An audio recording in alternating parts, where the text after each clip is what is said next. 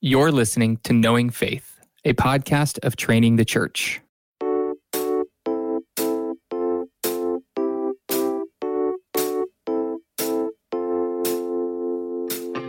This is Kyle Worley, and I'm joined by my co hosts today, Jen Wilkin and JT English.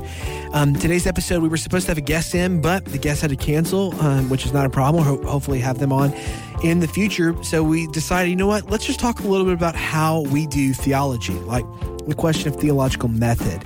Uh, this is where do you start when exploring an idea? How do you study? Where do you look for wisdom or counsel? How do you uh, build a theological library or follow a theological question? And so we had a great time talking about this. This is something that we do together a lot. Uh, and so we know that this might be an area where you kind of um, you listen in and you may feel like, wow, JT, and Jen they just know the answers to these questions. And the fact is, is if you email us a question, most of the time, what you don't see, you just get our response back. Most of the time, we we actually look at it. Like we don't just instinctively know, hey, we, this is the answer to that question. But you, as the listener, and we, as the podcast host, typically approach questions the same way. We have to go and investigate and do research. And so we thought today might be helpful to just talk a little bit about how we do that as a team, how we do that individually. And so we hope you enjoy the discussion, that it's fruitful.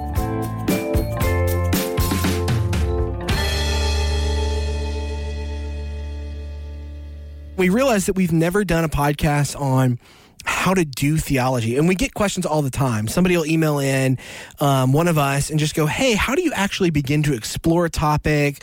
Or there, I have this question. What am I supposed to do with this question?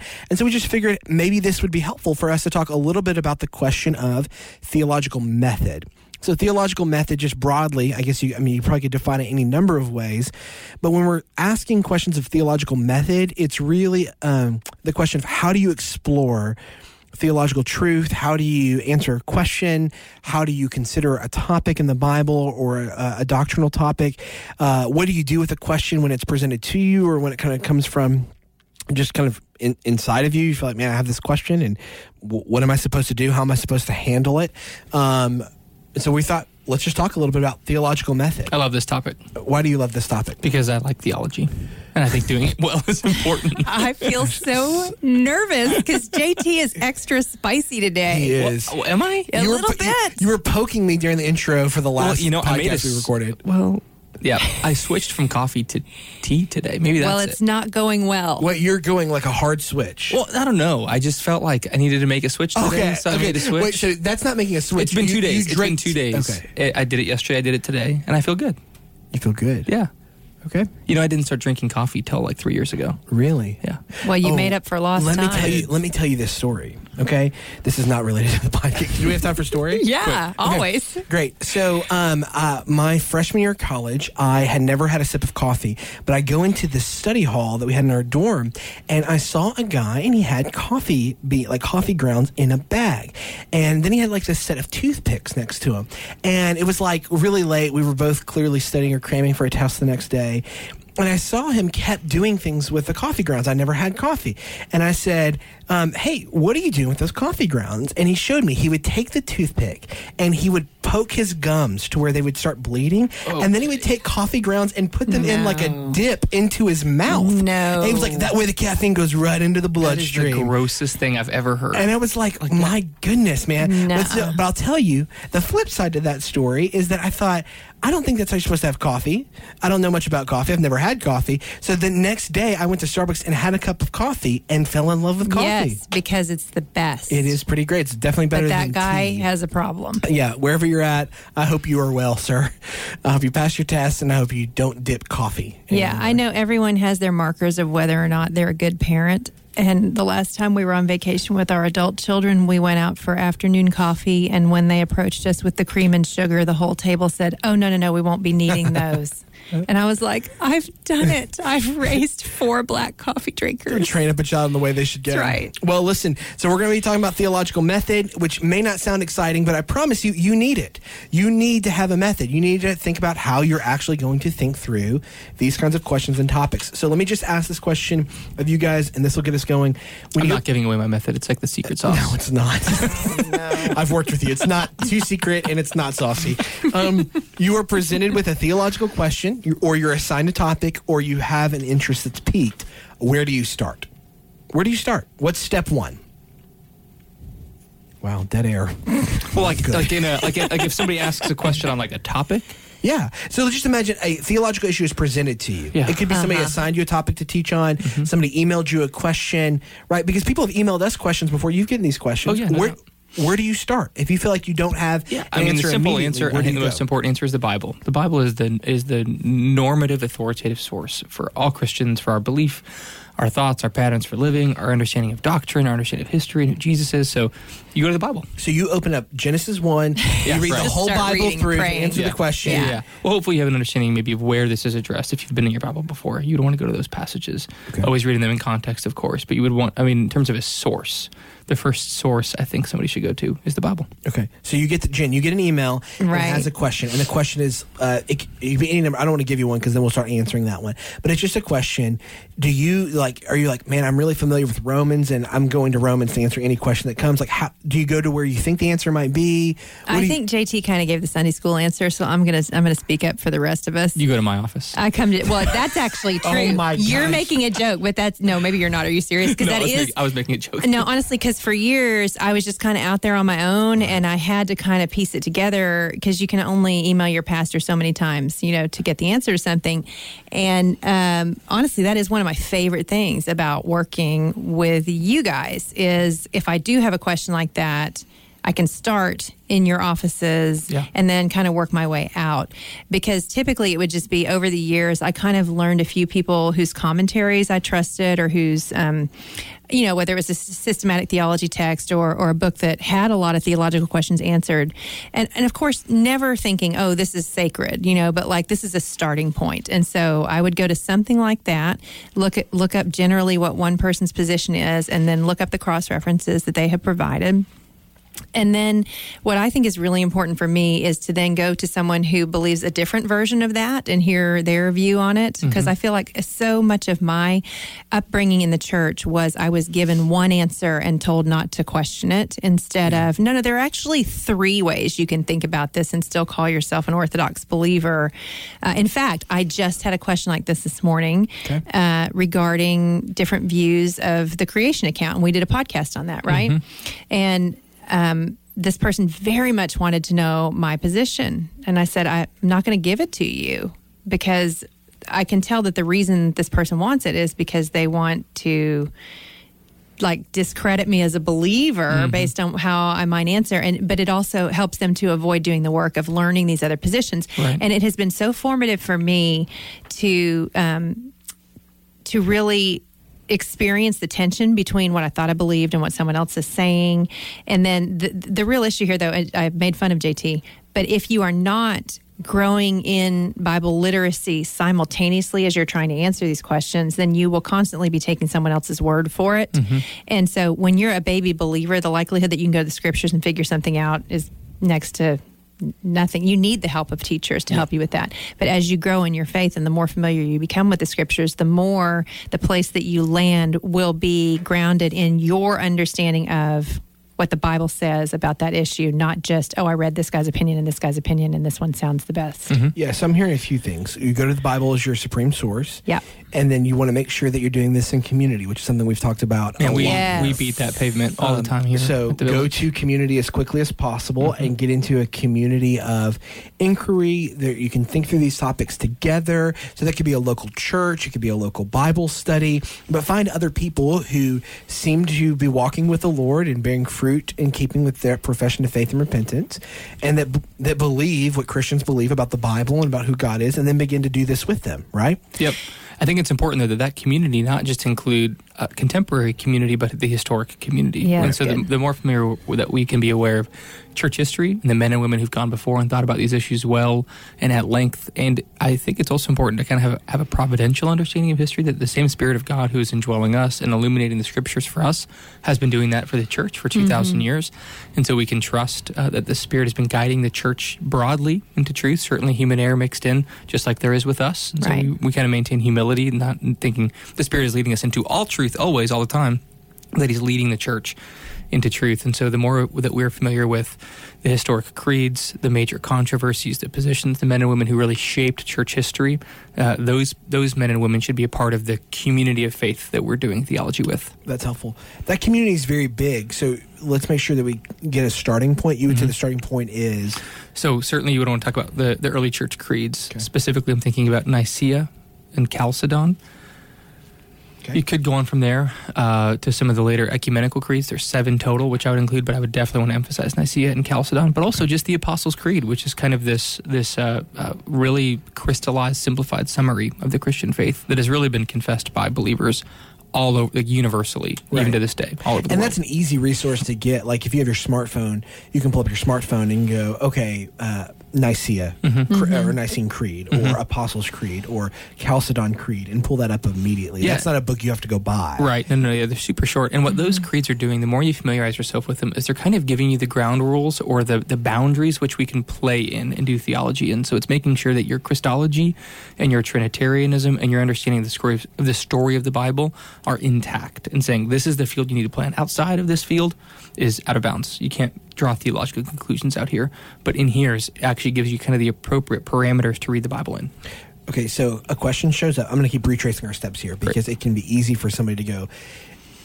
Because we do this a lot, it can Mm-hmm. be easy for it to just feel like, oh, it's just second nature. Of course, you would do this. No, that's not really how this starts. So, uh, a question shows up, either a question that you have internally, you're reading the Bible, and something pops up on your radar, or somebody asks you a question that you don't know the answer, but you want to search it out. Where do you go first? You go to the Bible. Mm-hmm. You want to go to the Bible. You don't want to do it alone, though. You want to do it in community. And two primary ways of thinking of that community are a local expression of the body of believers or contemporary community. Getting your best friend on speed dial and asking, hey, am I reading this the right way? Right, mm-hmm. exactly. And then, or would you just read this with me mm-hmm. and pray and think through it with me and let's talk mm-hmm. about it? Yep. Um, and then the historic community. Yeah. And a great place to start there would be the creeds. Where do we go from there? So let's say somebody, they're exploring a topic, they've done that. They've, uh, so they've started with the Bible, they're, they're doing it in community, they've looked at what the church has historically said.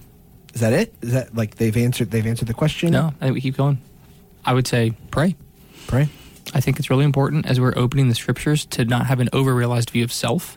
Uh, that we that we could always come to the text and come to the proper conclusions. As you look at church history, uh, the men and women who've left the faith, or the and not by left the faith in their own understanding, but who came to heretical conclusions, did so as they were reading the Bible, right? And so, ev uh, I had a professor say to me once. Um, every heresy starts with the Bible. Mm. And I think that's exactly right. So we can't mm-hmm. necessarily trust that we're always coming to the proper conclusions. That should create a certain degree of humility and charity with us as we're engaging with other people, but as we are praying that the Spirit of God will lead us into truth, as we are engaging others in communities, seeking out the history of the church, making sure we're doing our theology within the context of orthodoxy, we would ask that the Spirit would reveal insights to us in the text. Well, say something more about what you just said because I feel like somebody could hear that and go like, "What?"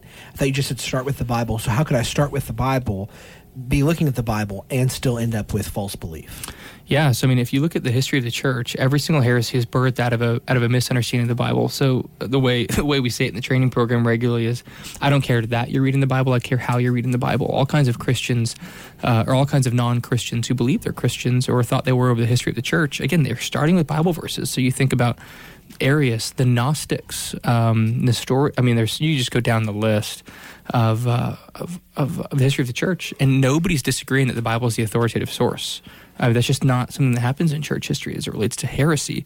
They're all just disagreeing on the meaning of the text, and so it's really important that we're coming to the appropriate meaning of the text within the framework of orthodoxy, not just coming to our own conclusions about what we te- what we think the text says. That's the that's the road to the- theological heresy. Okay.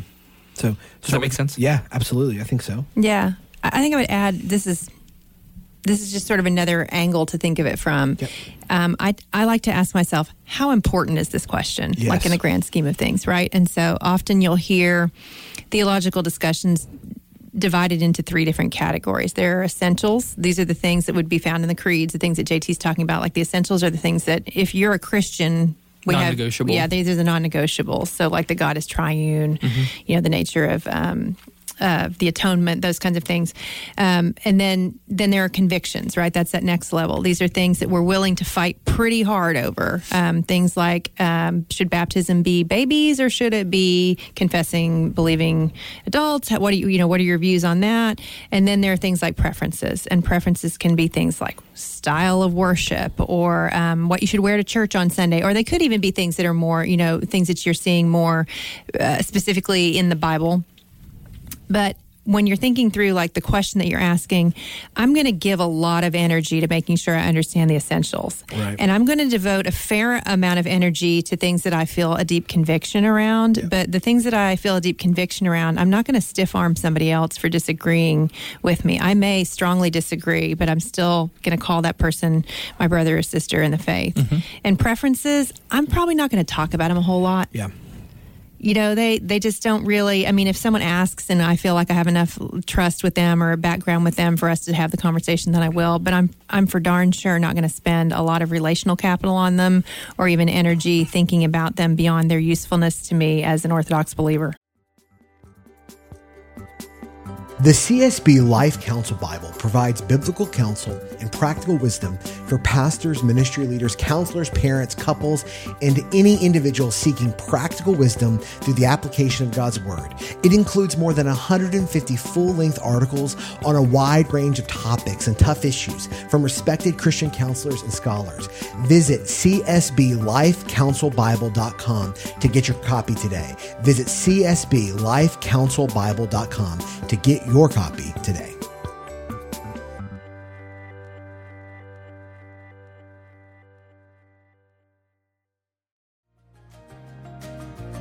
Have you ever wondered what is God's heart towards you? In this noisy world, God's heart beats hard with love and mercy. But how can God share his heart with us when he doesn't have our attention? You're invited to spend 100 days discovering the beautiful, merciful heart of God with overflowing mercies, a new devotional by Craig Allen Cooper.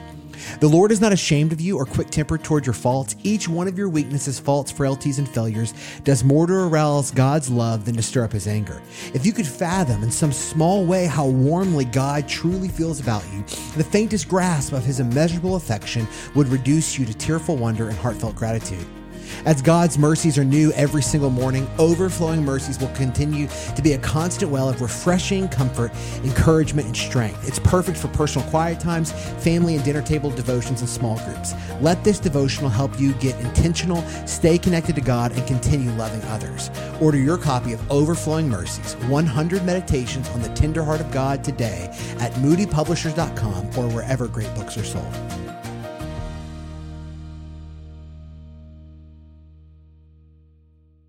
Yeah, I agree with that because I think, and what you're getting at, Jen, is, um, and I've heard you say this before, but it's not just that we come to the Bible looking for question or looking for answers. We come to the Bible looking for what the questions are. Right. So it's not just like, okay, I've got this question and I need to find the answer to it. It's like, no, no, no, no.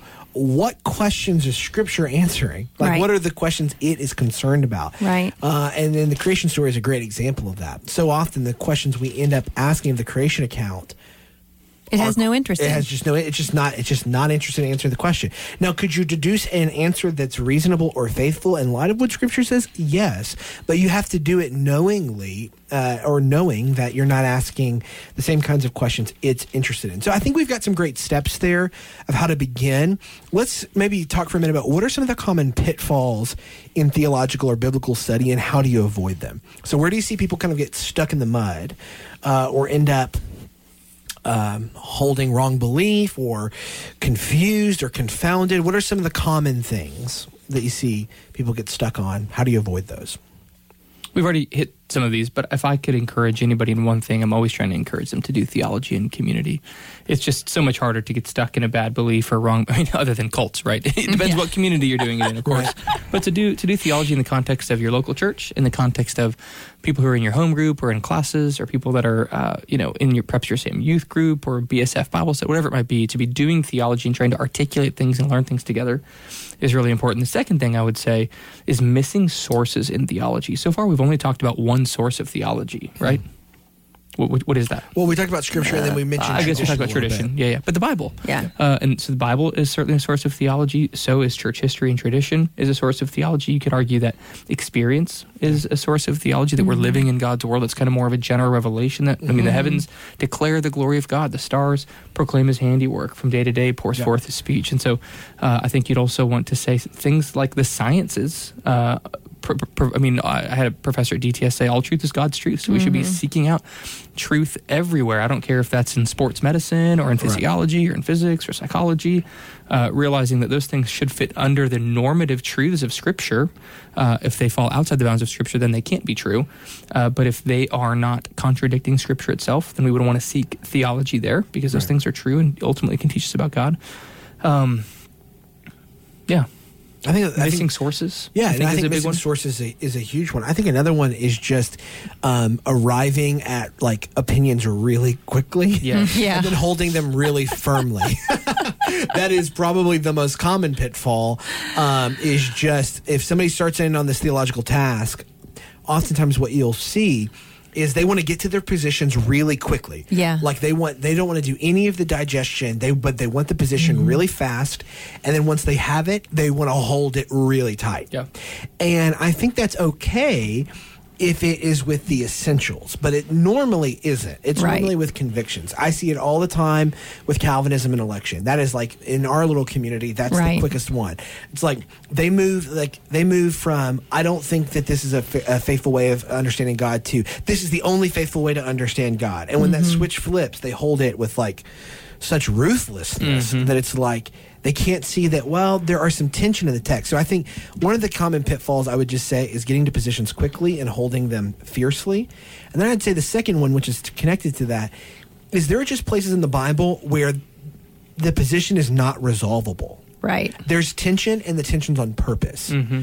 i see this in john 6 all the time when jesus is like um, the only people who come to me are the ones who the father sends me but anyone who comes to me i will not turn away mm-hmm. and you're like okay well who then who gets to come to you well everybody who the father sends me well who does the father send you well everybody who he does send me i will not turn away so it's like this tension of like well who belongs to the father well, everybody who he sends to the Son. Well, who's the Son going to accept? Everybody the Father sends to him. There's like mm-hmm. there's this tension here. It's like it's all, but it is also exclusive. And it's just like, well, how do we resolve it? We don't. We just live in the tension. Jesus doesn't end the end the thing by going, "Let me land the plane for you, make it real simple." It's like, Right. no, there's a tension here, and we just have to live in that tension. So, those are some of the pitfalls that come to mind for me. I think a lot of us come into these conversations unaware of our own implicit biases or our own tendency to gravitate toward a particular interpretation on something because of our past or because of our hurts and uh, or even because of our positive experiences right? And it is a very hard thing to separate those out. And i know jt loves to say it. I know it's not unique to you but that all theology is autobiography. No doubt. and I think that's a really important thing for us to take into account because the things that I teach on the most, the themes that I gravitate toward are very much a product of of my history in the church, of my history in my family, of my history in my friendships. They're all shaping that um, emphasis. So I think it's it, it, it's it's with matter of emphasis. I'm going to land in a certain place more often than other places because of where I came from, and so is Kyle, and so is JT, and that's that's it's not by definition wrong, but it can be. If you only love certain kinds of mm-hmm. theological positions, it's probably an indicator. So, like if you grew up in a heavily legalistic background, you're going to really gravitate toward the doctrine of grace in a way that can get off balance and vice versa. And so, I think knowing your lean can make a big difference in how you approach any theological discussion, but also understanding that it's okay for me to have more of an emphasis in one area and JT to have sort of a balancing emphasis somewhere else because again theology occurs in community and and and it takes his voice and my voice saying slightly different pushing on slightly different tensions in order for all of us to hear something land probably in about the right place. I like that a lot. I think that's really helpful. I, the first answer I gave is where do you go uh, when you read the Bible? When you come or when you have a question of theology, you go to the Bible first. It is really important what Jen is emphasizing here, not just in terms of our own stories and history and, and, and backgrounds, but even just in terms of the way we think about the world, we all have presuppositions Yeah. uh, that shape and form the way we read the Bible. And so uh, I've heard a lot of people say that the goal of Bible reading is to try to lose all of your presuppositions before you come to the text. Like just come to the text as a, uh, you know, Blank kind of slate. ki- yeah, blank slate. And, and, and uh, wouldn't that be great if we could? The, the challenge is none of us can. Right. We absolutely are all coming to the text with preconceived notions, understandings, and assumptions. The question is, are we coming to the text with Christian assumptions, Yeah, that's good. presuppositions? And, Yeah. and, and so we have to, that's what I mean by doctrine. We should have kind of doctrine in the church history and the creeds coming to bear as we read the text. Yeah, I think that's so helpful. And I can think of, eh, you know, I can think of, and I've said on this podcast before, but so I, for a number of years, thought a lot about male female stuff. I worked for an organization, edited pieces on complementarianism, wrote pieces on complementarianism, spent a lot of time looking at the issue of men and women, but particularly in Genesis 1 and 2.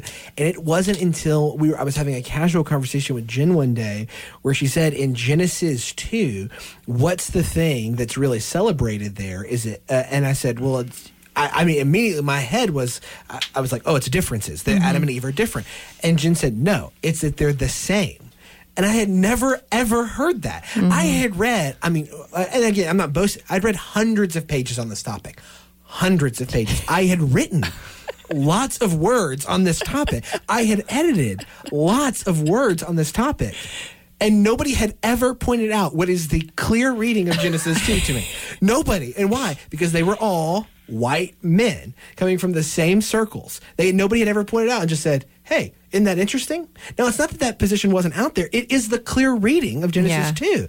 It's that I had never been around somebody to go like, "Hey, do you not see this? It's super obvious. It's right here." Yeah. So I think that you guys are absolutely right that when you're reading the Bible in community, some of those things just come to the surface really quick. Yeah, and uh, well, something you're emphasizing there too that I think the village is trying to grow in our, our, our posture and understanding is trying to read not only in our community but in a diverse community. Yeah. Yeah, in a trying to invite community. other other kind of kinds of authors and speakers into speaking about the text because there is no doubt that as we invite diverse authors, both men and women, or speakers, or uh, authors and speakers and writers, commentators from diverse ethnic or socioeconomic backgrounds, we'll get new insights in the text that we just simply can't see, and that's not a bad thing. Yeah. That's why it's beautiful that the church is this diverse community of brothers and sisters helping each other see the beauty of God in more in more incredible and glorious ways. Yeah. I think one thing that we're not, we haven't talked about, but we're all like, I know that we all do it, is that we consult a biblical or theological library that Yeah. we mm-hmm. have. So, like, for somebody who's out there listening, or that maybe they're a regular listener to Knowing Faith, how would you coach them in beginning to build a biblical and theological library? So, outside of just having the Bible, um, so make sure you have a Bible or have access to the Bible. But outside of that, how would you begin to say, like, this is how I would build a biblical or theological library? How would you coach them? Any opinions here? I've definitely got some. I don't know that mine. Mine are kind of like the layperson who wandered in the dark for years That's trying to figure this out. helpful Yeah. than what place. have. So what I mean, what I did is I found um, a few good eggs, like people I could tell were not way off the reservation on things, and then once I developed sort of a sense of okay this person is pretty much straight down the middle on things i started reading their footnotes because those people are drawing on people who have done work before them. Mm-hmm. And then i would read so i went for, for me a lot of it was it was rc sproul. He was sort of the layperson's so theologian. good, Yeah. And so that was my starting. And I mean, I was aware, you know, like of where he leaned and didn't lean. You can you can tend to pick up on those things. But then, so like when I started reading about the attributes of God in in his book, well, then I say, where is this coming from? And I look in his footnotes, and he's footnoted A.W. Tozer, and he's footnoted Arthur Pink and Stephen Charnock. And so I went and got those books, and I mm-hmm. read those books.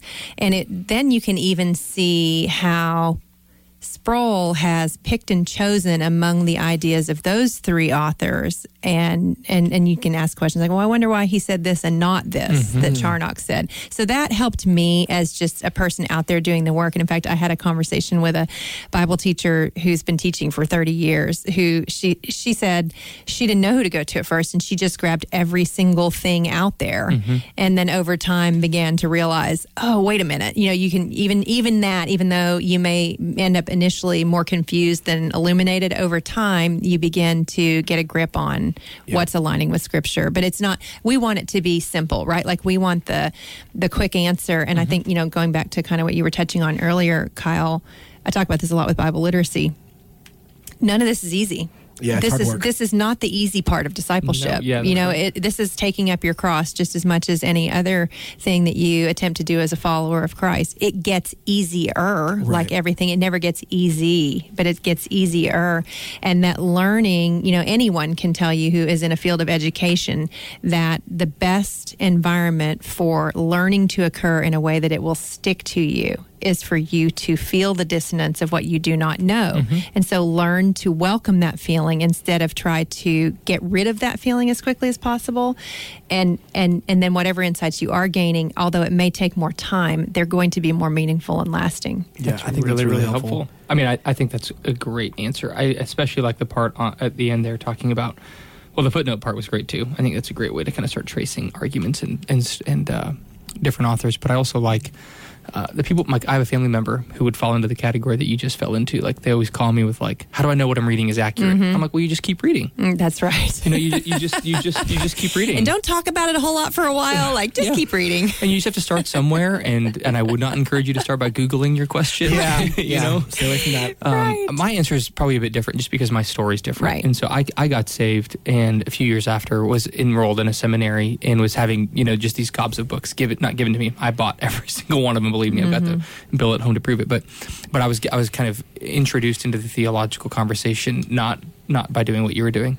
So for me it was and what I'm really grateful for is it was uh, I was kind of introduced to some of the um, maybe you'd say like the Mount Everest kind of theologians and thinkers early, mm-hmm. early on for me. Like I didn't go to seminary later in life for 15 years after I became a Christian, but literally a couple years after I did. So within two or three years of becoming a Christian, I was reading Bavinck and Augustine and Edwards and Owen and Calvin. And so for me, and I'm not doesn't you you don't need to read all of those authors, but I would encourage you that I like reading authors that have staying power. Mm-hmm. I don't want to read good. I don't want to read the author that was on the shelf this year and off the shelf next year. Right. Yeah.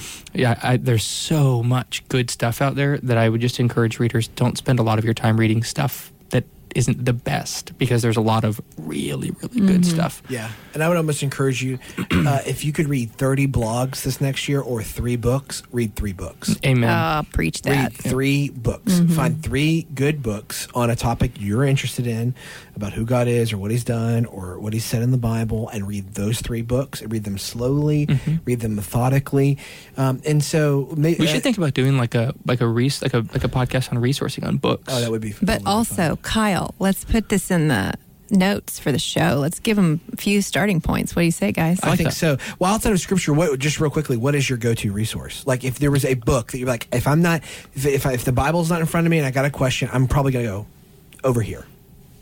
For- uh, can I? I'm going to give two answers because I want to. Of course, you can. Because, because I want, to take yours too. Because I know what yours is going to be. Say it For me, it's either Calvin, uh, John Calvin, or Herman Bavinck. Okay. Uh, What what from those guys because they have a lot. Uh, so John Calvin's Institutes of the Christian Religion Yep. or Herman Bavinck's Reformed Dogmatics. Uh, they're doing systematic theology. They're doing biblical theology, philosophy, history. Like they're just they're doing their their projects are so all encompassing Yep. that they're I, I almost never have a question that isn't addressed in some way, shape, or form in those. That's great. I'm scared to tell you mine because you won't like it. No, it'd be fine. Well, this is a culture of grace. I like Kinda. Louis Louis Berkhof. Yeah, no, Oh, he's yeah, great. he's great, yeah. He's he's my systematic theology text that was given to my husband gave it to me on my 30th birthday. Berkhof and is so fantastic. But you Oh, know how what a like you get familiar. This like for me it's an issue of familiarity. I know where things are on the page in that book now. And so it's not that I think he wrote the final word on it, but it's just my sort of my home great, base. It is a great systematic theology. Yeah. No, you passed the test. Yeah, and then honestly, in terms of like wanting to know, hey, what verses would be associated with this general theological topic?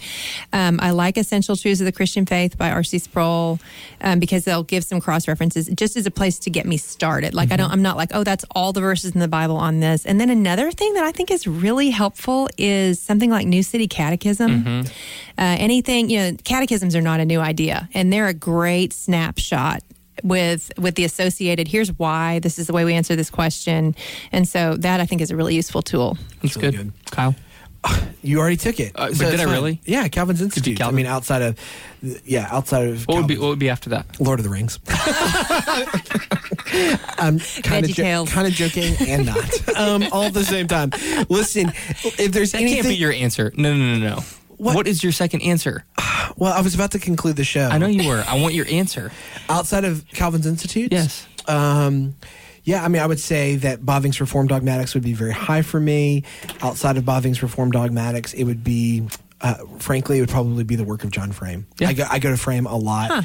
He's super formative on me, particularly his Lordship series, Doctrine of God, Mm-hmm. Doctrine of the Knowledge of God, Doctrine of the Word of God. Those three volumes. Part of it was I had him as a professor, Right. And then he was recycled a lot of my education, and so those that that work is really helpful for That's me. great. It's a contemporary work, but he is unique in that capacity. It, it will be a work that lasts. It will. It will be a work that lasts a long time. For more information, you can look into the show notes in the podcast description. We'd be honored for you to leave us a podcast review on iTunes or wherever you find your podcast. You can find us online at trainingthechurch.com. You can find us on Instagram and Twitter by searching Knowing Faith. On our next episode, we're going to be talking about what it means to be created and live in God's image because Jen has a book coming out on the topic. Yay! Woo! Oh, Yay! Yeah. There's fireworks going off in here. Yeah. Oh um, listen, we hope you enjoyed the discussion today. See you next time. Grace and peace.